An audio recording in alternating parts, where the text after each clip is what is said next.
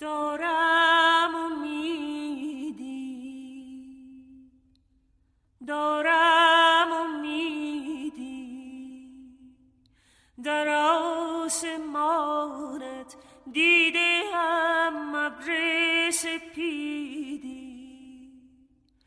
در آسمانت دیده هم ابر سپیدی سلام. شما به اولین شماره از پادکست اوج کاری از باشگاه کوهنوردی تهران گوش می‌کنید. من قادر اسدی هستم و این افتخار رو دارم که به نمایندگی از اعضای باشگاه اجرای این پادکست رو بر عهده داشته باشم. محتوای نخستین شماره در روزهای پایانی سال 1401 گردآوری شده و در روز 6 فروردین 1402 که در آین کهن ایرانیان با نام امید نامگذاری شده با عنوان ما به اوج امید داریم منتشر شده.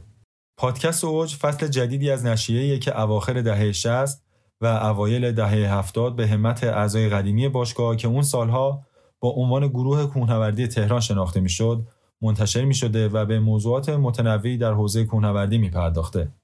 این پادکست به نوعی فصل جدیدی از این نشریه است که برای نسل جدید و با مناسبات عصر جدید منتشر میشه و امیدواریم بتونیم اثر ارزشمندی که پیشکسوتان باشگاه تهران با نشریه اوج بر جامعه کوهنوردی گذاشته بودند رو تکرار کنیم.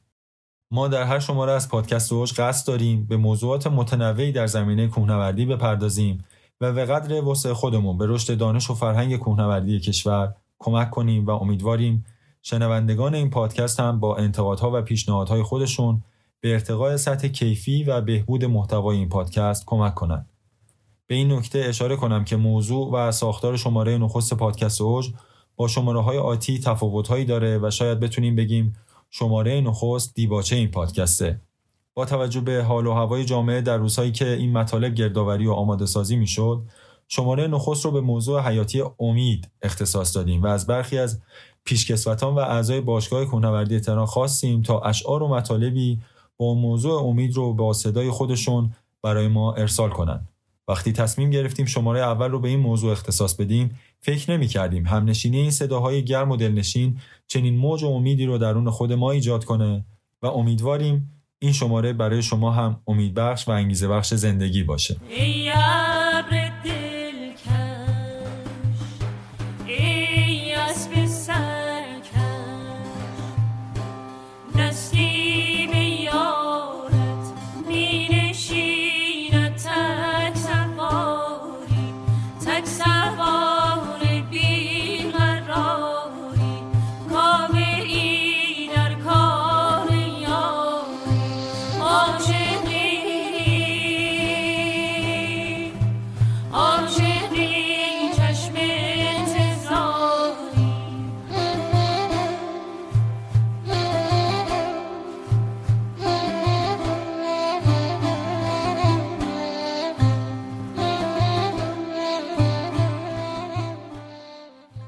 از اینکه به مطالب و اشعار ارسالی اعضای باشگاه گوش کنیم در ابتدا به صحبت‌های آقای مرتزا تفرشی پیشکسوت باشگاه و یکی از دستندرکاران اصلی نشریه اوج در خصوص محتوای نشریه گوش می‌کنیم و پس از صحبت‌های ایشون داستان شکلگیری این رسانه مکتوب تخصصی رو از زبان آقای فروزان زیادلو یکی از بنیانگذاران باشگاه کوهنوردی تهران میشنویم.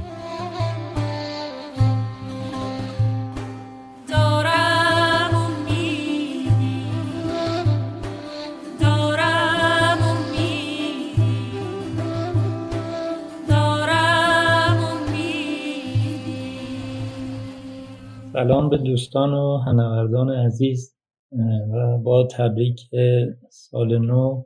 خوشحالم که عضو این باشگاه هستم و این همه جوانای خوب و فعال و میهن دوست و طبیعت دوست دارن در اینجا همکاری می‌کنن و این ورزش رو توسعه میدن. از من خواسته شدی که درباره سابقه نشریه اوج صحبت کنم. به عنوان اینکه یکی از دستندرکارانش بودم البته. قبل از هر چیز باید بگم که نشریه اوج فکر و ایدهش از آقای مهندس زیادلو بود و ایشون دیدگاه خیلی خوبی داشتن هم نسبت به ورزش کوهنوردی هم نسبت به ارتباطات و توسعه روابط تو جامعه کوهنوردی و اثر این نشریه رو در میشناختن که چی می‌تونه باشه. این ایده خوشبختانه مورد تایید هیئت مدیره اون موقع اون باشگاه که اسمش گروه هنری تهران بود البته قرار گرفت و واقعا جای تقدیر داده که هیئت مسئولین اون موقع با این همدلی کردن همراهی کردن. حالا جلوتر توضیح میدم این همراهی چقدر مهم بود. ولی واقعیتش اینه که تمام این تفکر این قضیه و همتی که به خرج داده شد تا این کار را بیفته شاکلش پیدا بشه این از آن آقای زیاد دو.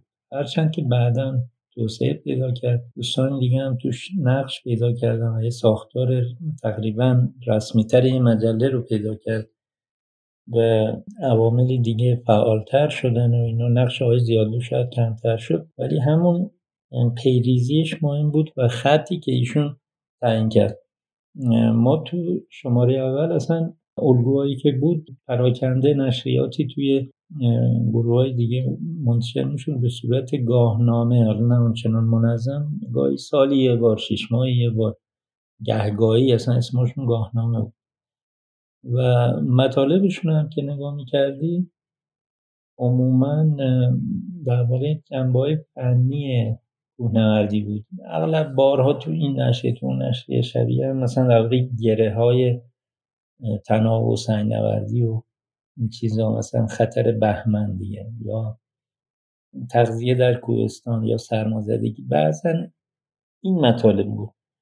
و چیزی که تمایزی ایجاد می‌کنه که نشریه اوج فرق می‌کنه و واقعا یکی از کارهای مبتکرانه و میشه گفت بی سابقه تو گروه های کوهنوردی بوده که تا امروز هم تکرار نشده بعد از یه دو سال از شروع اون نشریه. ما هنوزم چیزی در هیچ باشگاه هیچ گروه کوهنوردی دیگه به این صورت ندیدیم. و اونم از یادداشت اولین شماره کاملا مشخصه که در واقع به صورت یه مانیفست باشگاه کنردی گروه کنردی تهران باید قلم دادش کرد. اونجا اصلا شما می‌بینید تو این یادداشت اصلا دیدگاه طوری نیست که این نشریه گروه تهرانه و انگار که برای جامعه کونوردی داره یه رسانه ایجاد میشه. صریحا تو یادداشت شماره که به قلم آقای مهندس یادلو بود و من فقط ویراش کردم و بعضی نظرات دادم. مثلا اونجا می‌خونیم که در اینجا از همه دستندرکاران و پیشکسوتان بنیانگذاران این ورزش در ایران مربیان محترم گروه ها و مجامع کوهنوردی علاقمندان آزاد به این رشته آنها که صفا و معنویت و آرامش را در دامان پاکیزی طبیعت میجویند دعوت می‌کنیم که ما را در این کار یاری دهند. خرد و کوشش جمعی زاینده آفرینش توسعه ابتکار و پیشرفت و صریحا میگه که این نشریه همه علاقمندان ورزش کوهنوردی رو گرد یکدیگر جمع کرده و اگه حرفهایی برای گفتن دارن حاصل اونا پیشرفت ورزش و بست دانش فنی عمومی در زمینه ورزشه بیان مطرح کن. یعنی در واقع این رسانه ای در اختیار جامعه کوهنوردی قرار میده و اینطور نیست که درباره گروه تهران باشه. و این این نکته تو شماره بعد توضیح خواهم داد که چقدر جدی دنبال میشه و به صورت یه منش و روش در باشگاه کنردی تهران جا افتاد. و می‌بینیم که حتی جشن 20 سالگی که برگزار میشه در حد یه جشنواره ملی کوهنوردی ایران از سازنده مجسمه کوهنورد در سربند بگیر تا آقای رهندل که رئیس باشگاه دماوند بود اومدن تو اونجا صحبت کردن تا پیشکسوت های کنه که خارج بودن تماس گرفتن تو اون جشن 20 سالگی میگن. این نشون می‌داد که باشگاه کنردی تهران اتفاقا تو اون جشن 20 سالگی نشون داد که این دیدگاه اوج که اون روز تو شماره اولش مطرح شد و من میگم مانیفست باشگاه کنردی تهران بوده. دقیقا به همون سمت رفته که اون جشن 20 سالگی به گفته خیلی هم مسئولین فدراسیون اینا هم دو قواره جشنواره ملی ظاهر شد و اصلا برنامه گروه تهران محسوب نمی‌شد. همش درباره گروه های دیگه ارتباط های دیگه مسائل کنهردی بود. و تا امروز هم خوشبختانه این حسن نظر نسبت به گروه های کنهردی باشگاه ها علاقه مندان بدون حب بخص و بدون هیچ انگ دیگری که سیاسی چه اجتماعی چه مالی و نه واقعا با همدلی تو جامعه کنهردی منشه اثر خیلی چیزا بود. و می‌خوام بگم که این اولین شماره اوج و این یادداشتش به عنوان یه سند تاریخی برای گروه تهران باید ارزیابی بشه این باز بازنشر بشه و روش صحبت بشه. اگه فرصتهایی باشه به مثلا جشن چل سالگی اگه باشه این یکی از اون بنچمارک های گروه تهرانه که همیشه باید بهش توجه بشه. حالا تو همون یادداشت اولیه که من روش الان مکس کردم و ارزش داره حتی در مورد اینکه به اونایی که کوه میرن به طبیعت علاقه مندن باید آموزش بدیم و به ویژه در مورد محیط زیست و این چیزا صحبت می‌کنه. باید که به دیدار و تحقیق این زوایا بپردازیم با مردمان مرز و بوم خیش فرهنگ اجتماعی طبیعت پهناور متنوع دیارمان آشنا شیم. باید که به حفظ ثروتهای طبیعی و میراثهای تاریخی خیش در این خطه بپردازیم و باید که زیست بوم خود را از استفاده ناصحیح تخریب و قفلت مسئول بداریم. توجه کنید دوستان سال 69 من خودم یه آدم مطبوعاتی هم. من چند سال سردبیر مجله محیط زیستی بودم. به جرأت می‌تونم بگم این بحثا بسیار جدید و آوانگارد بود و تو جامعه ما نظیر خیلی کمی براش پیدا میشه تو مطبوعات و نشریه اوج که این نشریه فوتوکوپی خیلی ابتدایی بود. مباحثی رو مطرح می‌کرد که در قواره یک سازمان ملی بود. این خیلی ارزشمنده که از اون موقع ما توجه کردیم به پدیده حفاظت محیط زیست و زیستبوم و میراث فرهنگی و این چیزا که توجه کنید اون موقع حتی روزنامه همشهری اینا که نبودی چی مثلا این مجله چیزی برای ایرانگردی گردشگری نمی‌دونم اینا هم نداشتیم اینا همه بعدا اومد خوشبختانه البته همه بعدا اومد. و خب این مقولات بعدا کار شد.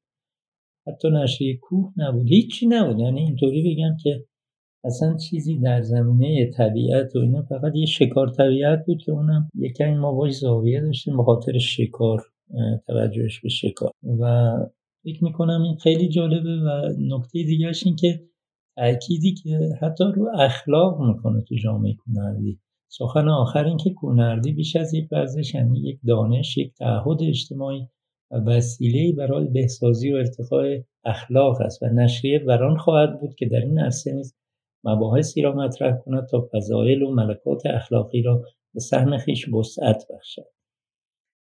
با این محورها با این جانمایه‌ای که توی یادداشت اولین شماره اوج بود به نظر من خود گروه تهران اوجی گرفت و بازم تاکید می‌کنم هیئت مدیره اون موقع که پایمردی کرد پای نشریه تا مدت ها وایستاد و همین که سنگ اندازی نکرد نمیگم کاری کرد کمک کرد ولی با این روش و منشایی که ما توی نهادهای سنفی و جای مختلف توی این کشور می‌بینیم اینکه مثلا اینا نخواستن این از آن خود کنن همش اسمشون باشه عکسشون باشه.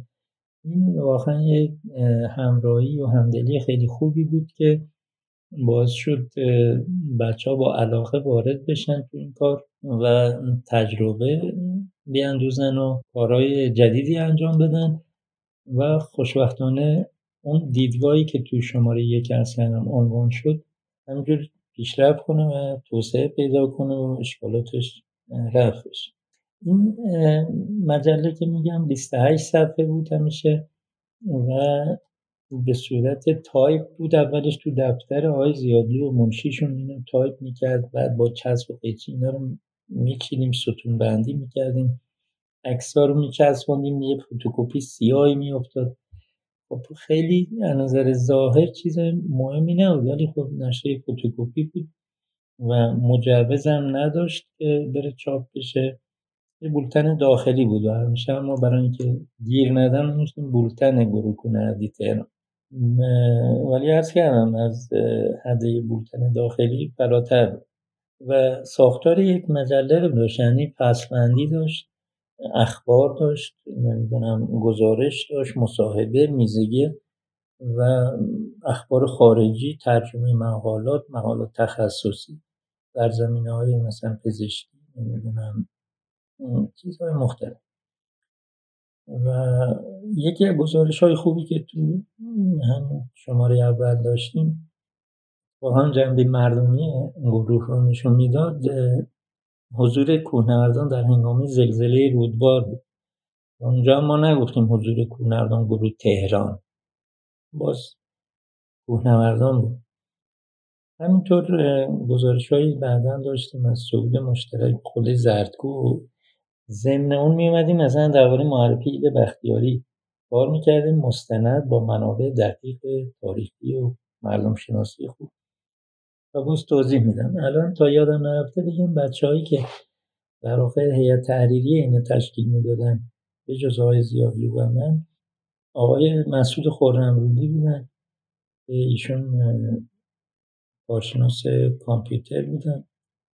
آقای دکتر کوروش علیزاده بود که پزشک بود. آقای کوروش حسنزاده که معمار بود. آقای فراد شیخانی که زمین شناس بود. اینا همه بچه های دانشگاه خوب و تحصیلات خوبی داشتن. علاقه من بودن و خیلی کمک کردم واقعا اینا پای ثابت بودن. دوستان دیگه حالا اگه اسم از قلم افتاد منو ببخشید. مثلا آقای باسم کمالی ناصر تاهری کامران میرزا آقایی به تناوب همکاری داشتم و همه بچه های باشگاه همدلی داشتن. نظر می‌دادن راهنمایی می‌کردن ایده می‌دادن. در واقع بدنه خیلی خوبی گرد این مجله بود که حمایت می‌کرد. این مجله تو همین اولین شمارش فرض کن مبحثی مطرح کرد نیازی مطرح کرد که امروز نبود. ضرورت ایجاد دیوارهای مصنوعی از قول آقای ناصر سبر مسئولی که موقع پیشتاز سنگنوردی باشگاه بود و واقعا یه ستاره بود برای خودش. خب بعدا این تحقق پیدا کرد. همچنان که بعدا تو میزگردهایی که ما گذاشتیم شماره بکنم دوم بود که با شرکت پنج تا از مربی های کونوردی بود اونجا بحث ضرورت سعودهای بلند و هیمالیا نوردی مطرح شد و به رئیس فدراسیونی که جدید اومده بود اینا خطاب قرار می‌دادن و می‌گفتن که هیچ تیمی از ایران به حتی زیر 8000 متر هنوز نرفته. و خوشبختانه دیدیم که بعدها نمیگم برای سر این پیشنهاد اوج بود ولی بحثی دامن زد و ما بعد شاهد این بودیم و حتی خود باشگاه خودمون خوشبختانه حمایت کردن که دیدیم آقای نصیری تونستن گاشل برون صعود بکنه. اینا دنبال می‌شد کارا و فقط صحبت نبود. بعد تو شماره دوم یه خورده ساختار مجله بهتر شد. نوشته شد زیر نظر شورای نویسندگان طرح جلد مثلا از آقای کامبیز تیموری که از همکارای آقای زیادلو بود اینا رو اوجو به اون شکل برای ما نوشت و لوگو درست کرد و اینا. و آتلیه کبود تو صفحه بندی کمکمون می‌کرد. از نمونه که میگم ما انحصاری باشگاه تهران نبود نشریه اوج و بخصوص خیلی به باشگاه دیگه توجه داشتیم.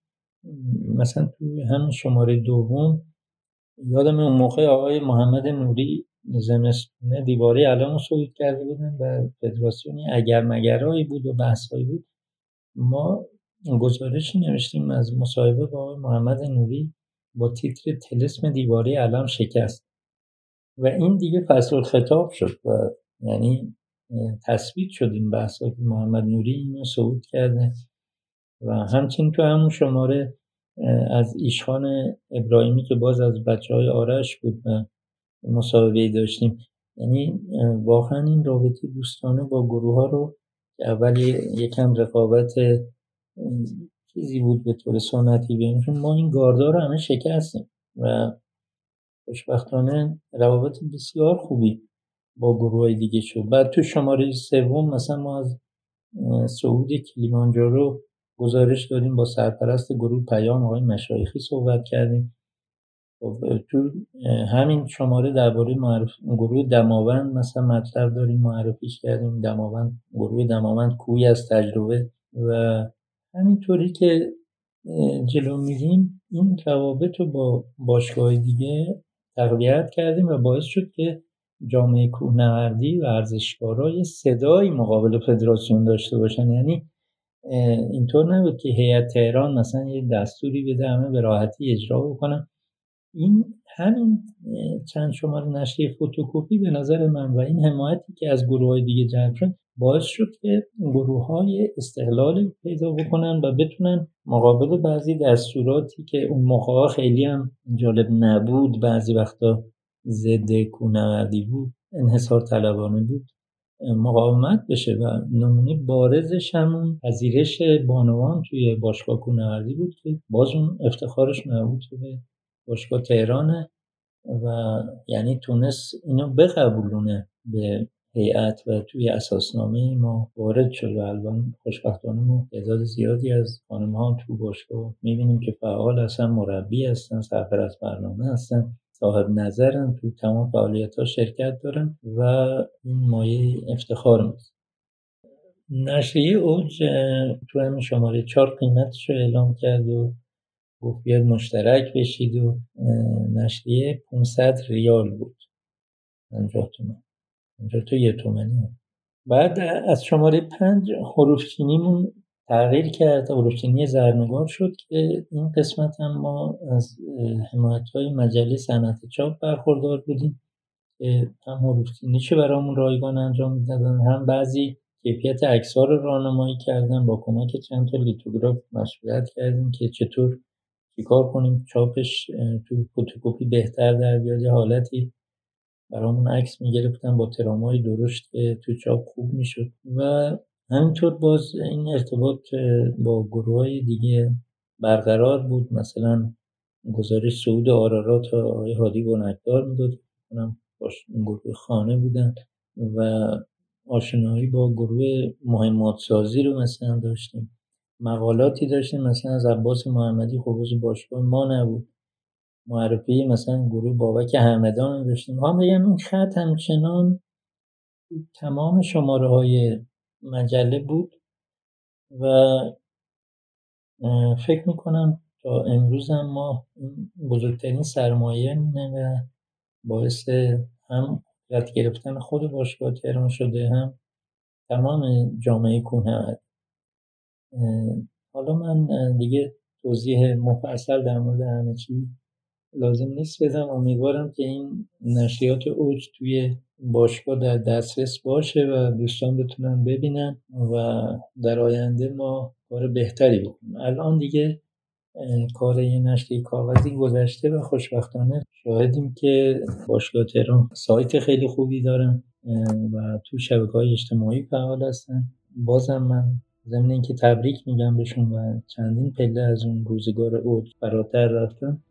موفقیت های بیشتری براشون آرزو می‌کنم. امیدوارم که با همین روح همبستگی تو جامعه کونوردی همچنان کار رسانه‌ای باشگاه تهران فعال باشه و موجب وحدت رویه گروه کونوردی و ارتقاء همه جانبه این ورزش در ایران باشه.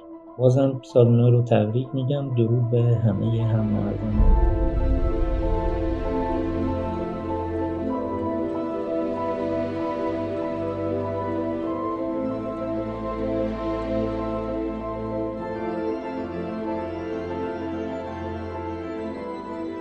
من ابتدا قرار از اینکه معرفی کنم خودم به طور مختصر اجازه بدید که من خلاقیت و روی نوجوی جنابالی رو تحسین کنم برای چندمین بار. بسیار پیگیر فعال و در ضمن خلاق و نوگرا و نوجو هستیم. توجه کردیم به انتشار اوج در قالب یک پادکست. خودش خلاقیت دیگه که نیاز رو درک می‌کنین که دیگه نمیشه به طور نوشتاری جوانها رو علاقمند کرد یه چیزی رو بخونن بلکه باید بشنون. موبایل داره جای همه چیز رو می‌گیره. نقش خاصی داره ایفا می‌کنه. توی دیجیتالیزیشن به اصطلاح دنیایی که رو به جلو هستیم درش. این خلاقیت جناب رو تحسین بکنم و بگم که اقدام بسیار خوبیه. حالا برگردم به خیلی سریع دیگه پرحرفی نکرده باشم. به همین بحث معرفی خودم. بنده به طور خلاصه از تحصیلاتم شروع کنم. من دیپلم ریاضی دارم. از دبیرستان ایران شهر گرگان. متولد گرگان هستم. متولد 20 اسفند 1327 یعنی الان حدود 73 4 سالمه به اصطلاح. چون من ورزش مرتب می‌کنم بی ام آی هم که چک کردم سن سلامت من یه 20 25 سالی یه خود کمتر از سن تقویمی هم. حالا برگردم من دیپلمم در رشته ریاضیات گرفتم. نتیجتا در دانشکده در دانشگاه تهران که همین در چند قدمه ماست در دانشکده علوم در کنکور ریاضیات به اصطلاح قبول شدم. لیسانس ما در رشته ریاضیات دانشکده علوم دانشگاه تهران گرفتم. شاهد اول شدم اون موقع شاهد اول ها رو اعزام می‌کردم به عنوان بورسیه به خارج کشور. دولت هزینه تحصیلی رو می‌داد به صورت اسکالرشیپ.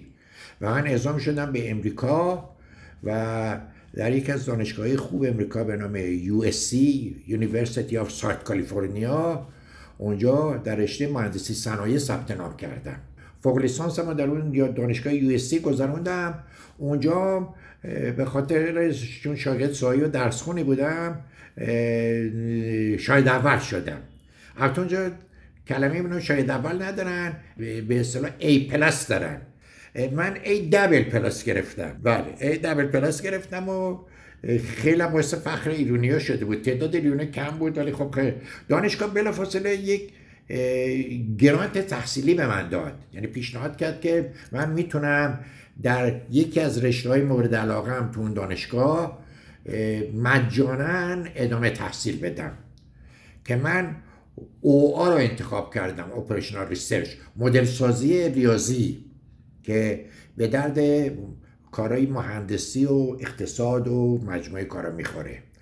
و هر صورت اونجا بود اونم روی رشته او آر یا پژوهش عملیاتی. اینجا به نام پژوهش عملیاتی ترجمه شده یا تحقیق در عملیات. تحصیلاتم در اونجا یه فوق لیسانس او آر گرفتم و بعد اومدم ایران سری به خانواده بزنم و ماندگار شدم دیگه.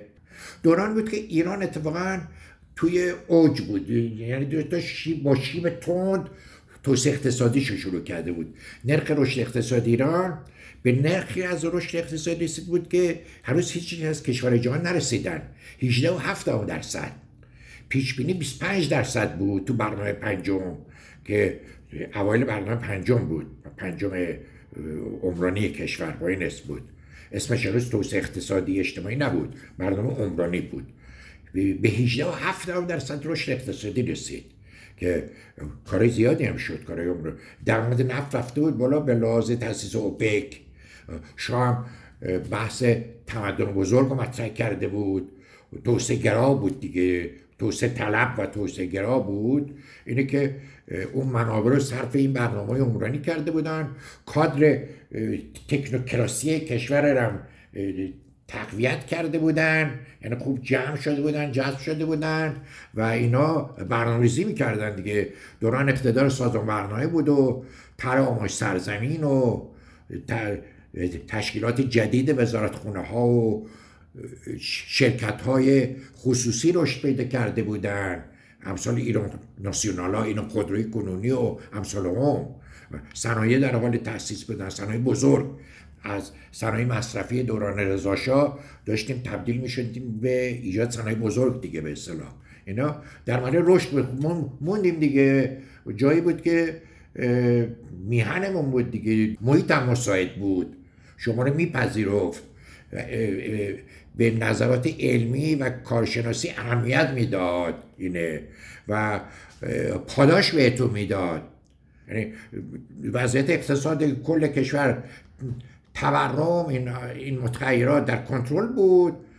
یه ثبات اقتصادی رشد خوبم در جلوی بود و ماندگار شدیم دیگه. من شاغل در سازمان برنامه بودم بعد در چند تا شرکت صنعتی دولتی بودم. در شرکت های خصوصی بودم مثل ایران ناسیونال اون موقع.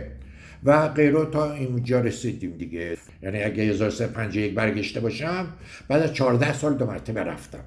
منتها این دفعه با زن و یه دختر بچه. رفتم مهاجرت کنم. رفتم و و یه چهار سالی هم مجدد اونجا موندم. چهار سال اونجا موندم و بعد دو مرتبه اون شور انقلابی که در ما به وجود اومده بود و و بعد یه خود چیز شده بودم. نسبت به جامعه غربی هم زنین و بدبین و اثرات انقلاب بود دیگه. اینی که خیلی از محیط اونجا دنبال یه مدینه فاضله دست نیافتنی بودم.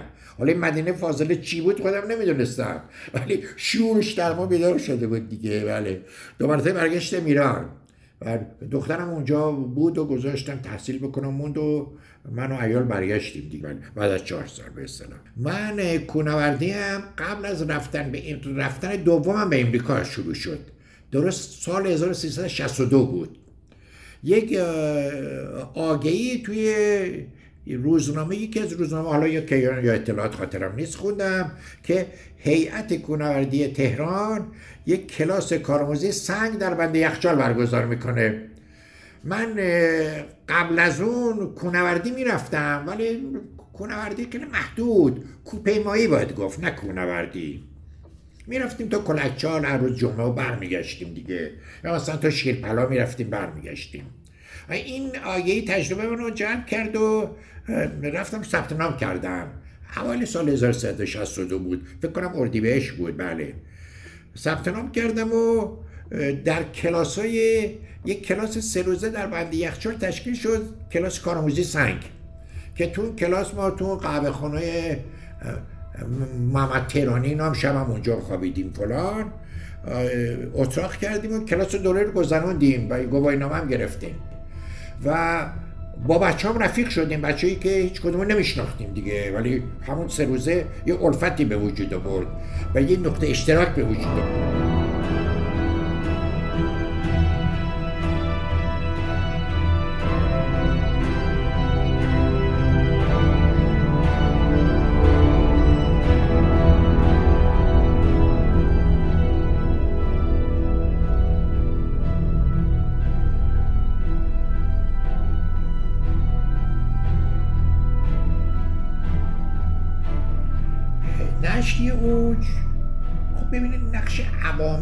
اشخاص خیلی مهمه دیگه. تو هر چیز اجتماعی تو هر فعالیت اجتماعی.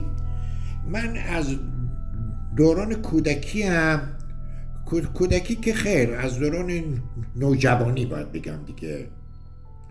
که با حوزه ادبی خیلی معنوس بودم.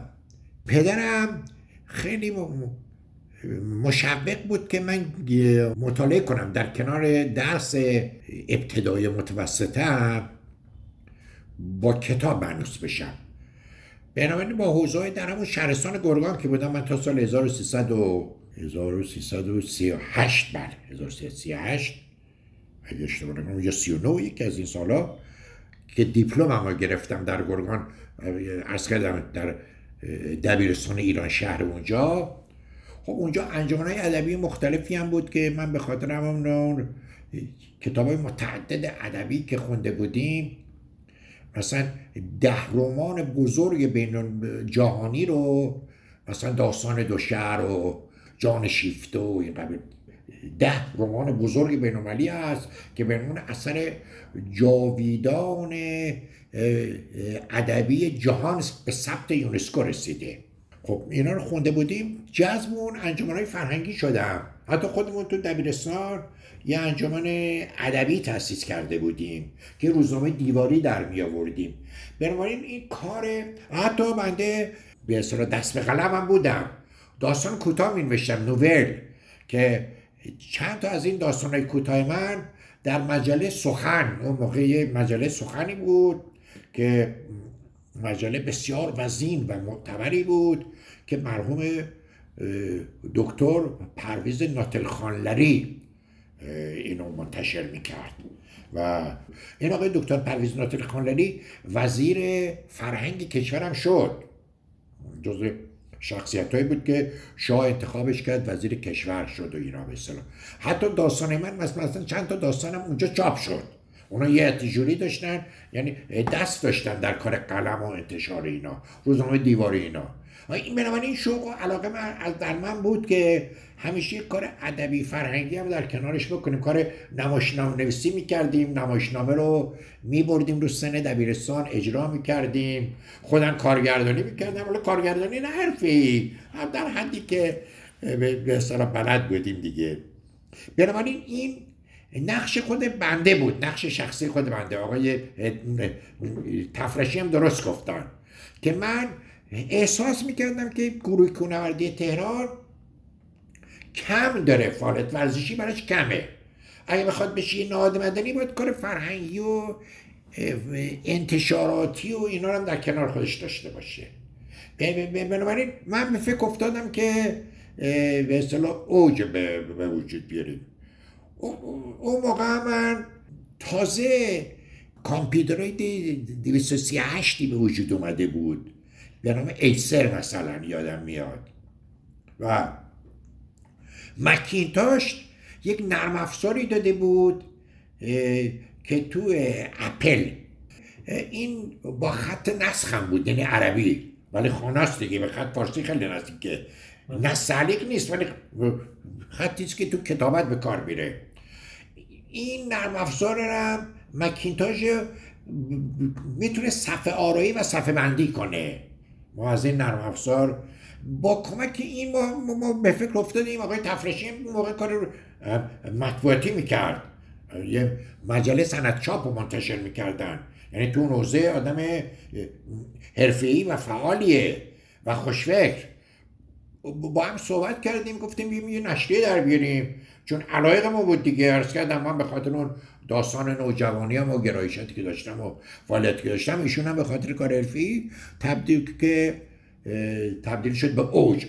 اسمش هم گوشتیم اوج که از اسم قله گرفتیم که یعنی وقت اوج می‌ذاریم و و بعد هم می‌خواستیم که یعنی بعد یواش یواش هدفی در فکر بر در ما رشد کرد که تو نشریه باستابش دادیم. نقد کنیم. یعنی فقط به گزارش برنامه اکتفا نکنیم. مسئولان ورزش کونوردی ایران رو نقد کنیم. عملکردشون رو زیر سوال ببریم. نقد کنیم. پیشنهاد بدیم. یعنی برای رشد کشور یه فضای فکری به وجود بیاره نه رشد ورزش فکری کشور رشد ورزش کونوردی به اصطلاح. شهیده کار ما محدود بود دیگه به اصطلاح. اینا انگیزه های ما بود. یعنی ما یواش یواش علاوه که گفتیم یه فعالیت فرهنگی رو در داخل یه باشگاه ورزشی باشگاه که نه یه گروه ورزشی را بندازیم که یه خورده حوزه عملمون وسعت پیدا کنه به یه نهاد مدنی نزدیک بشه صرفا ورزشی نباشه به فکر اوج افتادیم. بعد از شماره اول دیدیم که نه ما باید بریم نقد اجتماعی هم نقد اداری رو هم چیز کنیم. که اتفاقا خیلی گرفت کار ما. یعنی اصلا جامعه منتظر بود که یک تریبون نقد به وجود بیاد. از شهرستان ها تقاضا می‌کردن. آقا برامون یک شماره فرستادین ده شماره دیگه بفرستین. خب ما اینا رو زیراکسی تهیه می‌کردیم. اون موقعی که پول نداشتیم دیگه. خود گروه که پول نداشته حق وضعیت کوچیکی می‌گیره سی چل تا عضو داشت دیگه به اصطلاح. خب هزینه زیادی هم نداشتیم. عرض کردم تو مسجد بودیم نمازخونه و اینا. ولی خب بالاخره هزینه بود دیگه به اصطلاح. کمد باید میخریدیم وسایل فنی میخریدیم تناب میخریدیم این چیزا دیگه. همون رو دار بودیم. بالاخره چند شماره در آوردیم دیگه. چند شماره در آوردیم. شماره آخرش خیلی خوب شده بود. من از کاری که آخر کردیم رپورتاجی تهیه کردیم میز گردایی که گذاشتیم. خیلی لذت می‌برم از کاری که اون موقع کردیم. یواش یواش فکر کردیم دیگه از مقاله بریش به طرف میزگرد و رپورتاج و این قبیل مسائل. همراه با چاشنی نقده همراه با چاشنی نقد. و همراه با افق گشایی که دیگران دارن چه کار می‌کنن و ما نمی‌کنیم. این خلای مهارتی رو این خلای فنی رو خلای تکنولوژیک رو به عبارت دیگه پر کنیم. رفتیم مجلات خارجی رو است شدیم خود من. مجله مانتین رو شدم مجله کلایمینگ رو شدم. با هزینه خودم با کارت اعتباری اون موقع داشتیم. میومد از اونا برداشت می‌کردیم ترجمه می‌کردیم میذاشتیم. یک هیئت تحریری رو افتاد حقیقتا برای این کار. و می‌تونستیم بریم این رو مجوز بگیریم و تبدیلش کنیم به این نشریه اصلا. از اداره کل مطبوعات وزارت ارشاد مجوز بگیریم. ولی دنبالش نگرفتیم دیگه. یواش یواش من آقای تفرشی سوس شدیم. نه که سوس شیم. من خودم مشغلای اداریم گسترش پیدا کرد. آقای تفرشی هم وقتی من رفتم یعنی, ارتباطم با گروه قطع شد. به خاطر مشغلای اداری. رفتم قشم اونجا. چند سالی باقی من قشم بودم دیگه. آقای تفرشی هم همون ما دو نفر بودیم که در واقع. دیگران هم کمک می‌کردن. ولی ما اعضای اتریر اصلی بودیم به اصطلاح. دو تا سردبیر نشریه بودیم به اصطلاح. اوج از کلمه پیک گرفتیم دیگه یعنی قله. به همین دلیل گذاشتیم اوج. در ضمن یه بار فرهنگی هم داره. یعنی اوجگیری هم هست. یعنی فقط فیزیکالی نیست. اوجگیری که آدم بتونه همکاری اجتماعی رو پیدا کنه دوستی رو پیدا کنه تقسیم کار رو در داخل گروه پیدا کنه مسئولیت پذیری رو پیدا کنه. وقتی شما می‌کنین یه کاری رو قبول می‌کنین مسئولیت پذیری و ریسپانسیبیلیتی هم پشت سرشه دیگه. باید مسئول باشین پاسخگو باشین. اینی که اسمش گذاشتیم اوج. با این تفکرات گذاشتیم. منابع تفرشی. گفتیم هم پیکو در بر داره هم قله رو هم هم این که به این مفاهیم رو بتونه این نشریه توسعه بده. نشر بده. نشر بده. اثرات انتشاریشه دیگه به اصطلاح. نشر بده. که اسم ما این بود از اینجا شروع شد. اون وقت سعی کردیم این بالش رو تو اوج تقویت کنیم تو این نشریه. یعنی بال فرهنگیش و این مفاهیم که هم نوردی رو تقویت کنیم. ریسپانسیبیلیتی رو تقویت کنیم. نقد اجتماعی رو تعریف کنیم. بگیم که نقد اجتماعی معنیش چیه؟ اهداف اجتماعی رو در کنار اهداف فردی برای افراد تقویت کنیم. بگیم زندگی فقط خور و خواب که نیست. تو یه مسکن داشته باشی و یه درآمد شغلی هم داشته باشی و فلان. زندگی اجتماعی یه مسئولیت اجتماعی هم داره دیگه. تو عادی مسئولیت اجتماعی بگردی پیدا کنی. برو پیدا کن و ایفا کن ایفا نقش کن. اینا بود که این اهداف انتخاب اوج که با این نگاه و با این مسائل شروع شد. صحبت کردیم من آقای تفرشی زیاد راجع به این کلمه حامل و حاوی چه نکاتی باید باشه. راجع نکات خیلی صحبت کردیم. و بعد در عمل هم سعی کردیم که این بخش اوج درونی رو پرورش بدیم نه اوج بیرونی رو. اوج بیرونی همون پیکه. اوج درونی هم مفاهیمی است که خدمتتون عرض کردم. مقالات و مناظره ها و اینایی که گزارش ها و میز گردا و مسابقه هایی که داشتیم با این نگاه می رفتیم یعنی می‌گفتیم خب این مسابقه رو ما می‌کنیم که بگیم که تو شرایط اجتماعی اون موقع که کردم جنگ و و بعد انقلاب بود دیگه انقلاب و جنگ. انقلاب یواش یواش امواجش خوابیده بود داشت میخوابید ولی جنگ امواجش بلند بود. سال 1365 66 67 امواجش بلند بود دیگه بسیار هر روز میمودیم تو پناهگاه قایم می‌شدیم دیگه. هواپیما می آمدن ضد هوایی ها می‌زدن فلان اینا. بارها من همین آقای تفرشی چادر برداشتیم رفتیم بیرون شهر خوابیدیم. توی چادر. هواپیما میادن بمباران می‌کردن دیگه یا موشک میامد می‌زد. خونه ها رو موشک می‌زد دیگه. خیلی خونه رو موشک زد. بعد جانم انتخاب کرده بودیم رفته بودیم. اون مرحوم اخوان می‌رفتیم اونجا. اون, اون شهرام کجاست؟ انبارای نفت. اتفاقا اون می‌رفتیم اونجا در تپای نزدیک چادر می‌زنه اونجا رو زده بودن ما دود شده بوده خواستیم که این حرف هم بزنیم. به این جامعه که اینطور ملتهب است و انقلاب زده است و جنگ زده است و اینا آقا یه نشاطی هم بدیم. در ضمن این نشاط فردی رو تبدیل به یه نشاط اجتماعی هم بکنیم. یا با این فکر را شروع کردیم. حالا وقتی ورق می‌زنیم دیگه من ازش جدا شده اصلا یاد اوج نبودم و در نشریات جلم گذاشتین یاد اون قیام افتادم. که حالا شماره که در در منزل نگه داشتم میرم خدمتتون میدم. ما مطالب هر نشریه رو میشستیم در شورای سردبیری به به خودمون. یکی دو نفر دیگه هم بودن با ما کار می‌کردن کار موظف می‌کردن. که من اسامیشون الان خاطرم نیست. ولی بودن یعنی فقط من آقای تفرشی نبودیم. یکی دو نفر دیگه هم بودن. که در هر نشریه سیاست های اون شماره رو تعریف می‌کردیم. یعنی می‌گفتیم که تو این بچه فرهنگی تا اون بچه ورزشی حالا سیاست این شماره ما چیه؟ می‌خوایم چه نکاتی رو در شماره منعکس بکنیم به اصطلاح؟ اون وقت بر اساس اون طرح کاری که ایجاد می‌کردیم طرح کار اسمش بذاریم دیگه.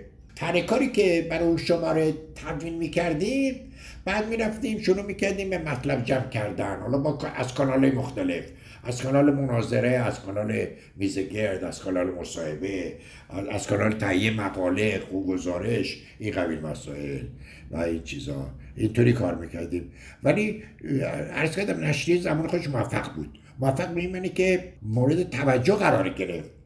مورد توجه نهادهای دولتی نه یه, یه کونورد می‌گفت نشریه رو من بفرستیم. من چطوری می‌تونم اینو بخونم فلان اینا.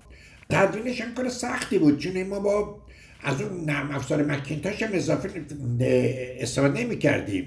یه شابلون درست کرده بودیم. ما یه کاغذ آچار رو اومدیم به سه ستون تقسیم کردیم. و یعنی سه ستونی که وسطش هم فاصله وجود داره وسط این سه تا ستون. فواصلی که و بعد می‌دادیم مقالاتی که تهیه می‌کردیم تایپیست توی ستونات چیز می‌کرد. تایپ می‌کرد. این کار فنی بود که آقای تفرشی زحمتش می‌کشید. اون موقع این کار رپینگ و این افزاره نبود که خودش شکل بده دیگه. مجبور بودیم با کمک دست این کار کنیم. شابلون داشتیم. تایپیست میشست در داخل این شابلون. این مقالات و این مطالب رو تایپ می‌کرد به اصطلاح. بعد سب... میامد اون مقالاتی که تایپ شده بود با قیچی دارشی میبریدیم و روی صفحه اول میچسبوندیم. بعد می‌رفتیم چاپخونه افست عکس می‌گرفتیم دیگه. می‌گرفتیم و همونجا باز اندازه تیترا رو عوض می‌کردیم. تیتر رو یا عنوانش عوض می‌کردیم یا اندازه رو عوض می‌کردیم. یعنی صفحه آرایی می‌کردیم اون وقت که یا میدیم همش نوشتاری یه عکس میذاشتیم که جنبه تصویری و زیبایی هم پیدا کنه. در حدی که امکانات اجازه می‌داد دیگه. یه کار دستی بود کاملا شابلونی و دستی و اینا دیگه. میچسبوندیم و با چسب و اینا کار می‌کردیم. قیچی و چسب و اینا به اصطلاح. قیچی و چسب بود. اتفاقا مطبوعات ایران سیر قیچی و چسب اومدن بالا دیگه به اینجا رسیدن. از ابتدای تاریخ مطبوعات حالا این تاریخ های تفرشی بهتر از من بلده حالا دوران چسب و قیچی تبدیل شده به دوران نرم افزار و دیجیتالیزیشن و مسائل تبدیل شده دیگه داستانش. و و من پادکست داره تبدیل می‌کنه به پادکست داره تبدیل می‌کنه دیگه آره. حالا دوران چهارمه. دوران چهارم مطبوعاته.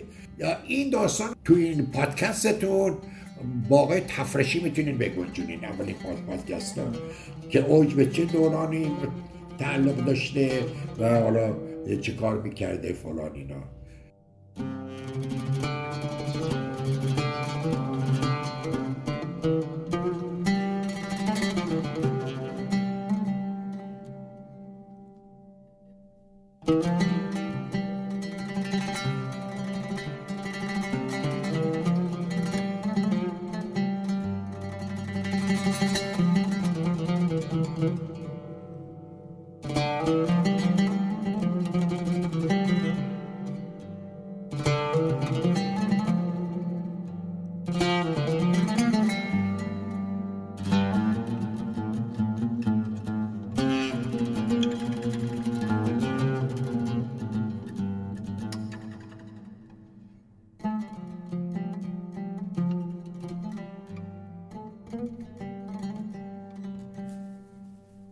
گذشت سی سال از انتشار اوج مطالعه مطالب نشریه ما رو با دغدغه ها و جریان کوهنوردی کشور در اون سالها آشنا می‌کنه و مستند مکتوب بسیار خوبی برای کسانیه که از مطالعه تاریخ ورزش کوهنوردی ایران لذت می‌برند.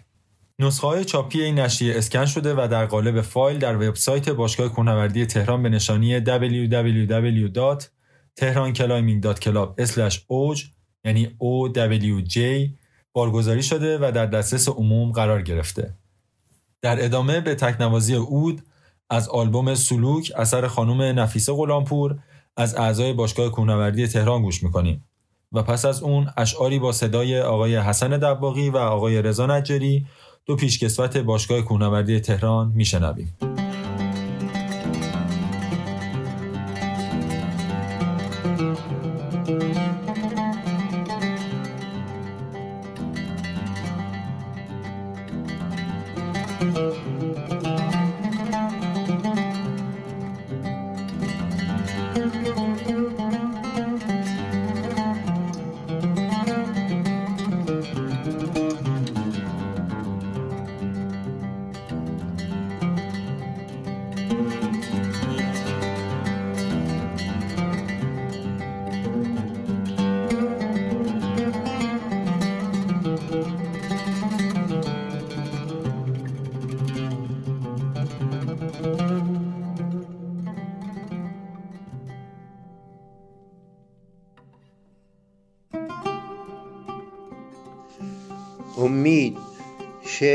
زنده یاد سیمین بهبهانی.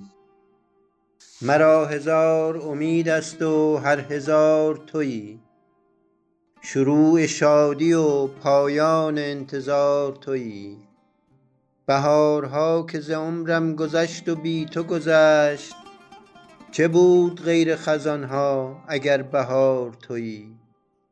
دلم ز هرچه غیر از تو بود خالی ماند. در این سرا تو بمان ای که ماندگار تویی. شهاب زودگذر لحظه های بوالهوسی است. ستاره ای که بخندد به شام تار تویی. جهانیان همه گر تشنگان خون منند جهانیان همه گر تشنگان خون منند چه باک همه دشمن چو دوستدار تویی.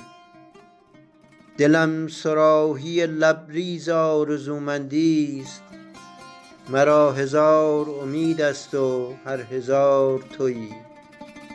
مرا هزار امید است و هر هزار تویی.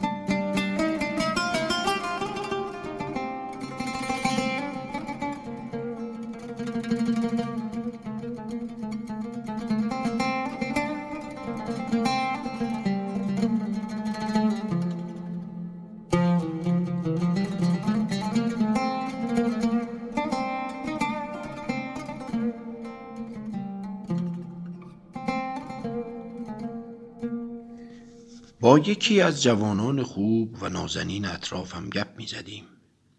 وقتی احوالش را پرسیدم جوری نگاه کرد که فهمیدم سوال به جایی نپرسیدم. می‌دانم این روزها حال دل هیچ کداممان خوب نیست. ناخداگاه یاد این شعر از رسول یونان افتادم. آخرین کشتی. امید چیز خوبی است. مثل آخرین سکه مثل آخرین بلیت مثل آخرین گلوله مثل آخرین کشتی. آخرین سکه نمی‌گذارد که غرورت بشکند. آخرین بلیت نمی‌گذارد که ناامید از ترمینال برگردی. آخرین گلوله نمی‌گذارد که سرباز اسیر شود. کسی که امید دارد فقیر نیست. همیشه چیزی دارد. یادم رفت از آخرین کشتی بگویم. آخرین کشتی حتی اگر نیاید نمی‌گذارد که نام دریا و مسافرت از یادت برود. نمانده در دلم دگر توان دوری. چه سود از این سکوت و از این صبوری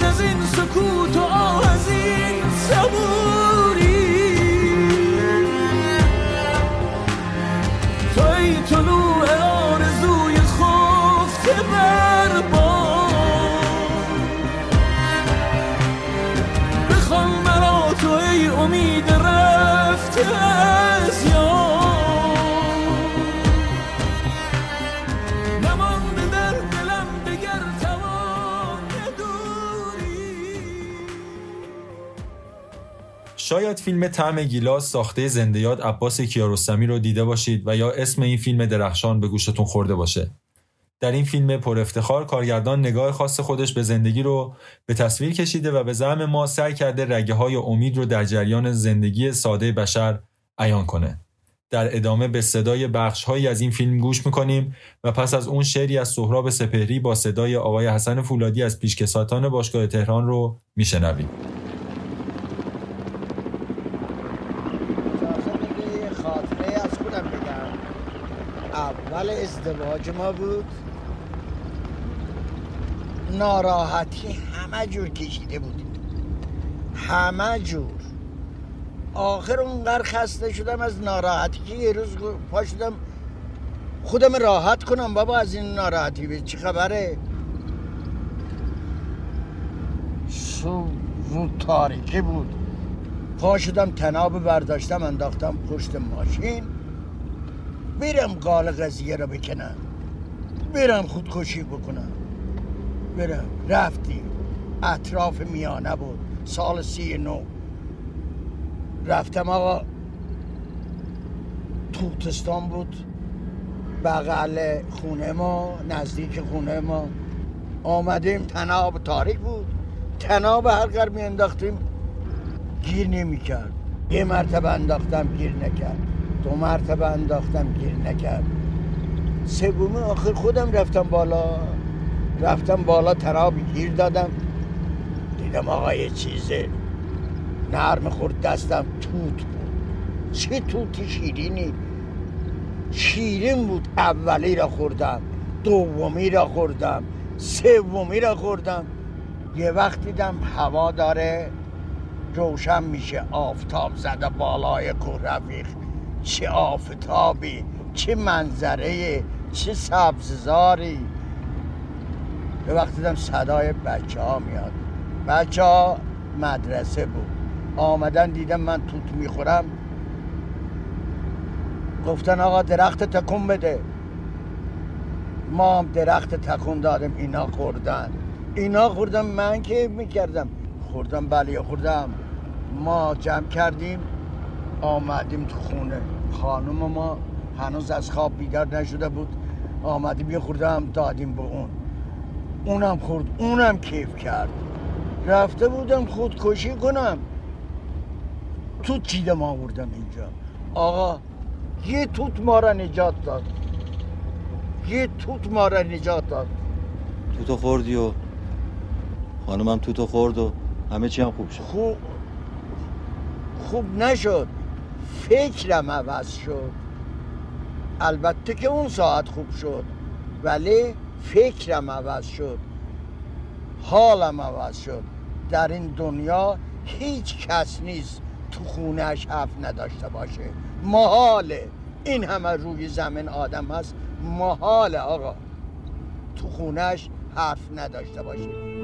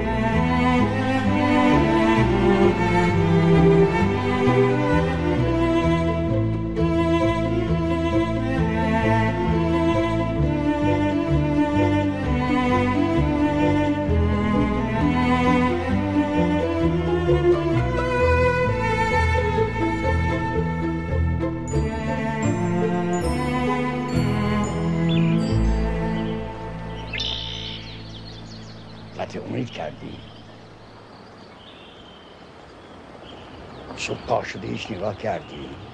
به آسمان نگاه کردی؟ نمیخوا اون دم صبح طلوع آفتاب نمیخوا ببینی؟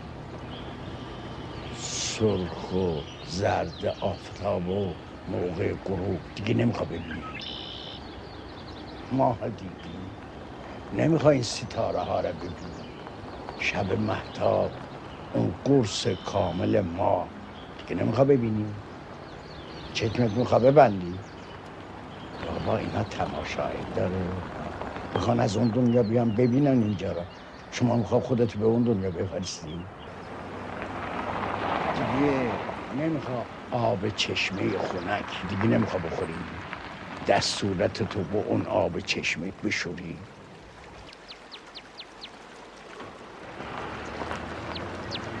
به این چهار فصل طبیعت نگاه می‌کنه هر فصل یه میوه میاد بیرون. تابستان میشه یه میوه میاد. پاییز میشه یه میوه میاد. زمستان میشه یه میوه میاد. بهار میشه یه میوه میاد.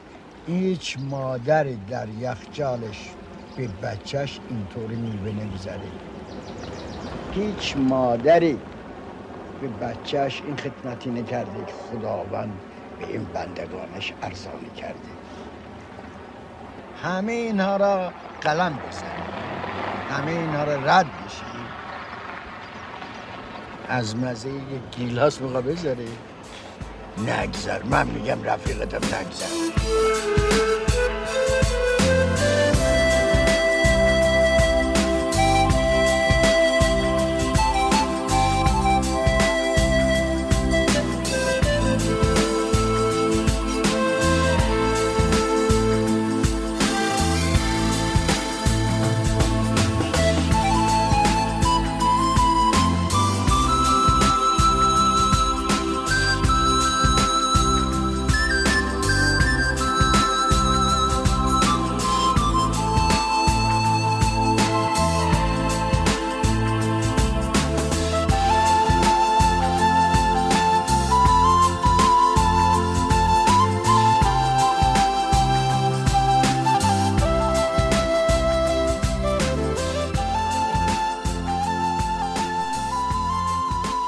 و پیامی در راه شعری از سهراب سپهری. روزی خواهم آمد و پیامی خواهم آورد. در رگها نور خواهم ریخت و صدا خواهم در داد ای سبد هاتان پرخواب سیب آوردم سیب سرخ خورشید. خواهم آمد گل یاسی به گدا خواهم داد. زن زیبای جزامی را گوشواری دگر خواهم بخشید. کور را خواهم گفت چه تماشا دارد باغ. دور گردی خواهم شد کوچه ها را خواهم گشت. جار خواهم زد آی شبنم شبنم شبنم. رهگذاری خواهد گفت راستی را شب تاریکی است کهکشانی خواهم دادش. روی پل دخترکی بی پاست دو اکبر را بر گردن او خواهم آویخت. هرچه دشنام از لبها خواهم برچید هرچه دیوار از جا خواهم برکند. رهزنان را خواهم گفت کاروانی آمد بارش لبخند. ابر را پاره خواهم کرد. من گره خواهم زد چشمان را با خورشید دلها را با عشق سایه ها را با آب شاخه ها را با باد. و به هم خواهم پیوست. خواب کودک را با زمزمه زنجره ها باد بادک ها به هوا خواهم برد. گلدان ها آب خواهم داد. خواهم آمد. پیش اسبان گاوان علف سبز نوازش خواهم ریخت. مادیانی تشنه سطل شبنم را خواهم آورد. خر فرتوتی در راه من مگس هایش را خواهم زد. خواهم آمد سر هر دیواری میخکی خواهم کاشت. پای هر پنجره شعری خواهم خواند. هر کلاغی را کاجی خواهم داد. مار را خواهم گفت چه شکوهی دارد قوک آشتی خواهم داد. آشنا خواهم کرد. راه خواهم رفت. نور خواهم خورد. دوست خواهم داشت به امید روزهای روشن. بهار دل کش رسید و دل به جان باشه. از آن که دل بر زمین به فکر ما نباشه. در این بهار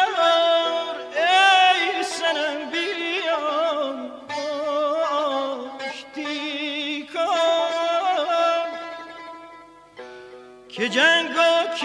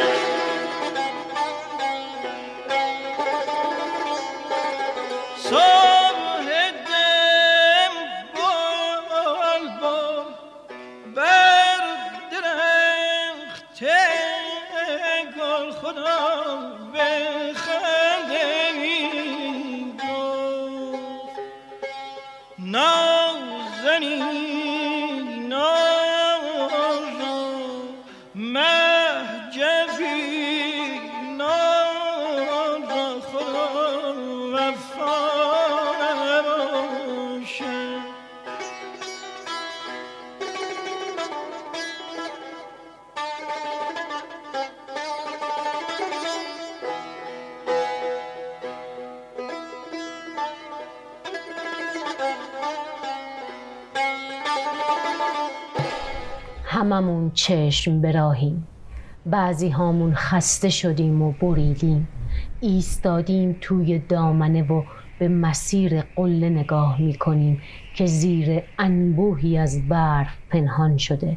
بعضی هامون هنوز داریم نفس نفس می‌زنیم و پشت سر برف کوب ها قدم های سنگین برمیداریم. تا زانو رفتیم توی برف.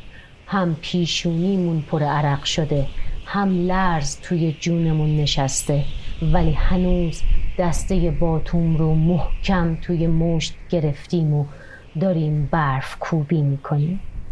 یکی میگه چیزی نمونده بیایید قله پشت همین یاله. اون یکی سرش رو آروم بلند می‌کنه و به افق سفید و پر برف خیره میشه. چیزی نمی‌بینه. سرش رو میندازه پایین و نفس پر بخارش رو بیرون میده. هوا سرده. درسته که بهار نزدیکه و باید همه جا پر از گل و شکوفه باشه ولی هوا سرده بدجورم سرده. دستامون یخ کرده نوک بینیمون قرمز شده چشمامون آب افتاده و اشک خط انداخته روی صورت هامون سرما شلاق کشیده به تنمون حسابی خسته ایم و مونده. ولی هنوز توی یه صف پشت هم ایستادیم و همدیگر رو داریم. هنوز داریم پا می‌ذاریم جای پای همدیگه. هنوز داریم به قله فکر می‌کنیم. سرم و بلند می‌کنم و به دورترین جایی که میشه دید نگاه می‌کنم. آره هوا سرده. هممون خسته ایم. حسابی از پا در اومدیم. دیگه نه پاهامون نای حرکت داره نه دستامون توانی. ولی ولی هنوز توی یه صف پشت سر هم داریم حرکت می‌کنیم. چشمامو میبندم توی خیالم لحظه ای رو تجسم می‌کنم که روی قله ایستادیم و دستامون روی شونه های همدیگه است و داریم با تابلو قله عکس می‌گیریم و میخندیم و میخندیم و میخندیم. باد میپیچه توی موهامون آفتاب میتابه روی تن خستمون و بوی زندگی میپیچه توی مشاممون. بالاخره به قله می‌رسیم می‌رسیم به اوج. می‌دونم که می‌رسیم. اما الان فقط باید برف کوبی کنیم. برف بکوبیم و برف بکوبیم و برف بکوبیم. به امید فتح قله.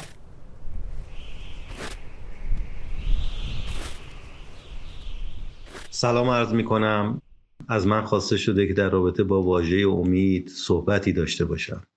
خیلی برام سخته که در این سال 1401 با توجه به این رویدادهای سرد و بار بتونم به راحتی درباره امید صحبتی بکنم. ولی اون چیزی که برای انسان سرمایه است در نهایت همین امیده. وقتی که به متون تاریخی رجوع می‌کنیم با توجه به رویدادهای متعدد همان دوره می‌بینیم بزرگان دوره باستان به سان افلاتون تعریف ساده از امید دارند. افلاتون امید رو انتظار لذت آتی هر فرد می‌دونه. او معتقد حس امیدواری به واقع نوعی لذت با خود به همراه داره. گرچه همین افلاتون هم در گرایش انسان به امید محتاط هست و بیان می‌کنه بعضی از این امیدها دست نیافتنیه. ولی انسان را به تلاش و کوشش جهت رسیدن به امیدهایشون تشویق می‌کنه. ارسطو هم به سان افلاتون همین تفکر رو داشت. اما در نهایت بررسی می‌کنیم برمیگردیم به خودمون می‌بینیم که خود ماها با همین امیدها و آرزوها زندگیمون رو ادامه میدیم. اگر بخوام مثال ساده ای بزنم ما کونوردا کوله پشتیامون رو میبندیم تمام وسایل مورد نیاز سعودمون رو درش قرار میدیم. چون امید داریم که به قله می‌رسیم لذتش رو می‌بریم و به اتمام میرسونیم. بنابراین ما به امید اعتقاد داشته باشیم ایمان داشته باشیم و مطمئن باشیم که پایان شب سیاه سپیدی است. امیدوارم که امیدهای همه ماها به نتیجه برسه و سرانجام بگیره. عزت زیاد. از گذشته بگذاریم گرچه تلخ گرچه خوب این ترانه می رود از شمال تا جنوب. این ترانه مال من مال تو مال ماست. این ترانه شهرزاد قصه گوی حال ماست. کوچه ها خانه ها قصه ها افسانه ها. در میان قلب ما جانان شرقی می تپد. دردها رازها شورها بازها. از شمال تا جنوب آوازه ما می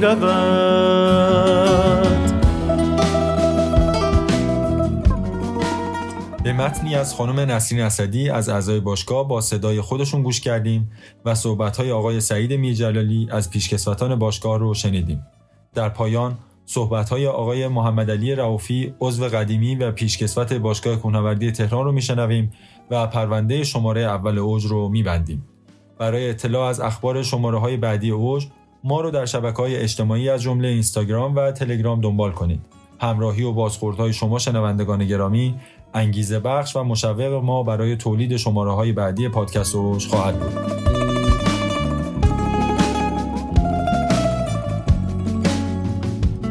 اساس تمام فعالیت های باشگاه بر مبنای مشارکت گروهی اعضا است و در تهیه این پادکست هم اساتید همنوردان و دوستان بسیاری مشارکت و همکاری داشتند قدردان زحمات همه این همنوردان هستیم و می‌دانیم که بدون همفکری و همدلی این عزیزان شکلگیری این پادکست ممکن نبود.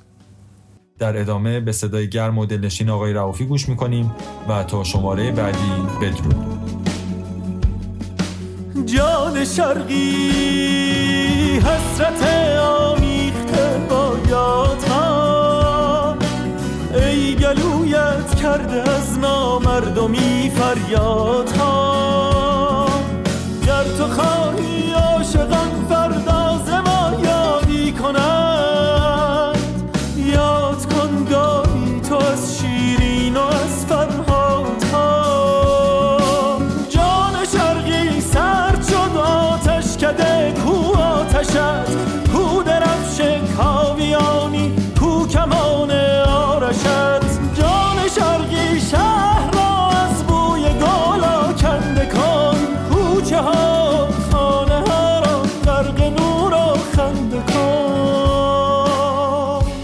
سلام خدمت همنوردان گرامی.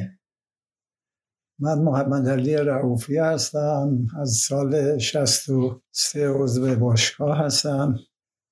هیئت مسئولین علال خصوص روابط عمومی فرمودن در مورد امید کمی صحبت داشته باشیم. خدمتتون ارز کنم این روزها خبرهای خوب حکم کیمیا رو پیدا کرده. در داخل و خارج هرچه میشنویم بیشتر دلگیر میشیم. از گرونی تورم سقوط ارزش پولمون تا از کار افتادن فیلتر شکنها و محدودیت دسترسی به اینترنت و تمام شدن آبها و خشکیدن بلودهای زاکروس و نابودی محیط زیست. با این همه خبر تلفات زلزله و ترکیه و سوریه را که میشنویم درد و رنج خودمون یادمون میره. همین چیزاست که در بین دوستان و اطرافیان که نگاه می‌کنیم بیشتر جوونا رو سرخورده کرده و ناامید و خشمگین می‌بینیم. و بسیاری از اونها هوای خارج رفتن به سرشون افتاده. خوشبختانه در بین جوانای کوهنورد و بچه های باشگاه تهران کمتر این حالت رو می‌بینی. آدم دلش وا میشه وقتی این دختران و پسران بانشات ماجراجو جسور خوشفکر آزاداندیش و مهربان و مردمدار رو در کنار خود می‌بینه. امید در اینجا موج می‌زنه. ما با همین جوون ها امید داریم. نه تنها برای آینده باشگاه کوهنوردی تهران بلکه برای آینده ایران. اینا هستن که ارزش آب و خاک و جنگل و کوه و یخچال ها و خرس سیاه رو می‌فهمن. و با مادر طبیعت مهربونند اینا هستن که در پس همه رنج ها سرانجام میهن رو آباد و آزاد می‌سازن. اساسا کوهنوردی ورزشیه که امید رو در دل جان کوهنوردان مینشونه و به این باور میرسونه که پس از هر سختی آسونیه و نباید خسته شد. و هرچند سختی ها و ووانه دشوار به نظر برسه با مقاومت و پایداری می‌تونه به مقصود رسید.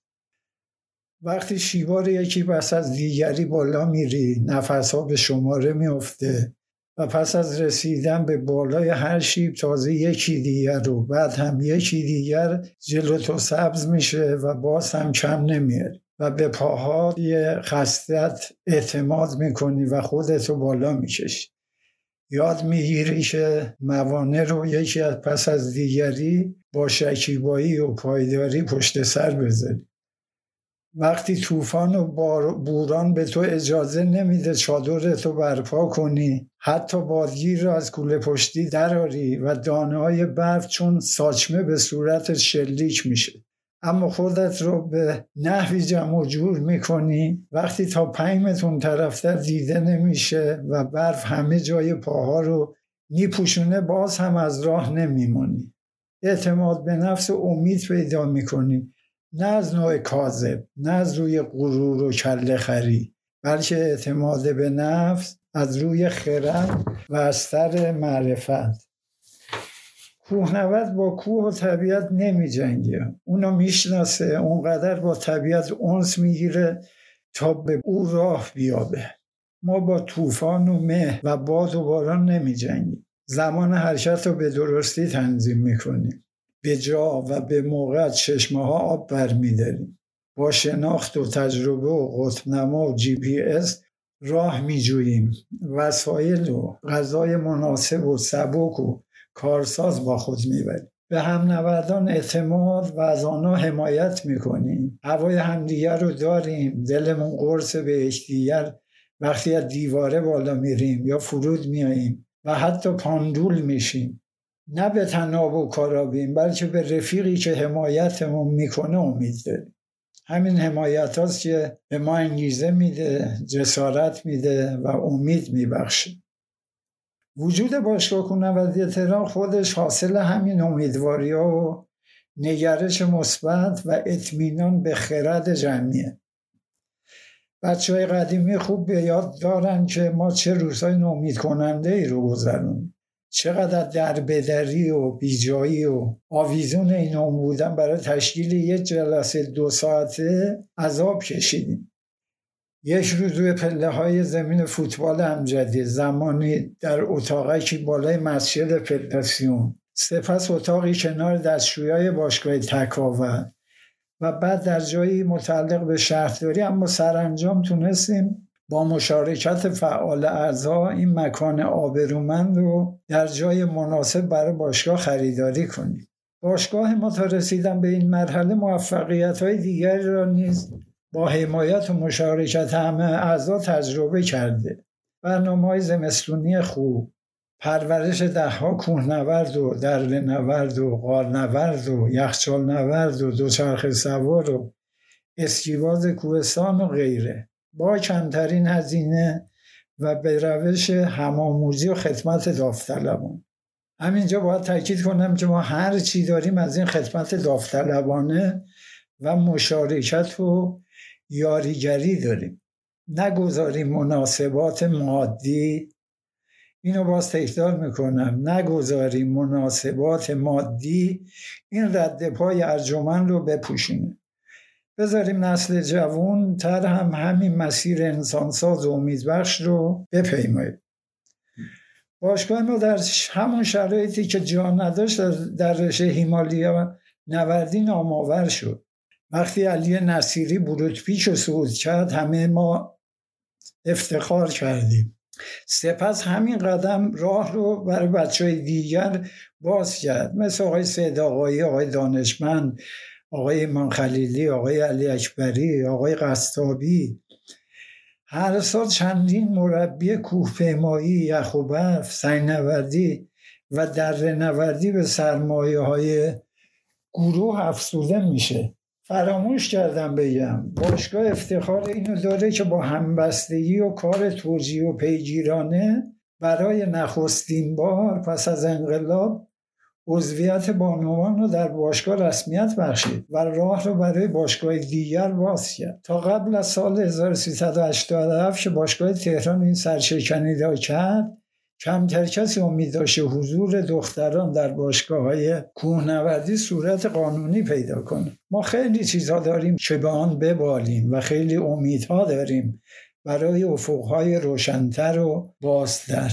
اینا مجالی دیگر می‌خواهد و چه خوبه که به مناسبت چهلمین سال تولد گروه یعنی سال 1402 قصه شیرین تولد و رشد باشگاه کونوردی تهران رو روایت کنیم. و جشنی شادتر و خلاقاناتر از جشن 20 سالگی و 30 سالگی بگیریم. و در آخر بهار چهلمین سال تولد گروه داره می‌رسه و ما امیدواریم و مصممتر از پیش به سوی روزهای خوب آینده می رویم نوروز مبارک ارادتمند دعوفی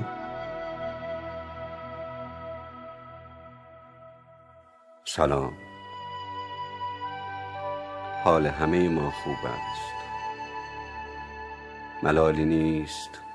جز گم شدن گاه به گاه خیالی دور که مردم به آن شادمانی بی سبب می‌گویند.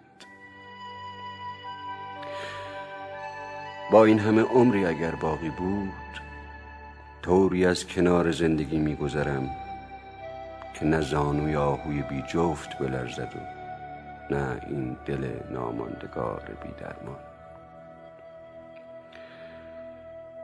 تا یادم نرفته است بنویسم. حوالی خوابهای ما سال پربارانی بود. می‌دانم همیشه حیات آنجا پر از هوای تازه باز نیامدن است. اما تو لاقل حتی هر وهله گاهی هر از گاهی. ببین انعکاس تبسم رویا شبیه شمایل شقایق نیست. راستی خبرت بدهم. خواب دیدم خانه خریدم. بی پرده بی پنجره بی در بی دیوار. هی بخند. بی پرده بگویمت. چیزی نمانده است. من چهل ساله خواهم شد.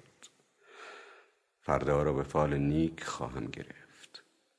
دارد همین لحظه یک فوج کبوتر سپید از فراز کوچه ما میگذرد. باد بوی نامهای کسان من می‌دهد. یادت میآید رفته بودی خبر از آرامش آسمان بیاوری. نری راجان نامم باید کوتاه باشد. ساده باشد. بی حرفی از ابهام و آینه. از نو برایت می نویسم حال همه ما خوب است. اما تو باور مکن.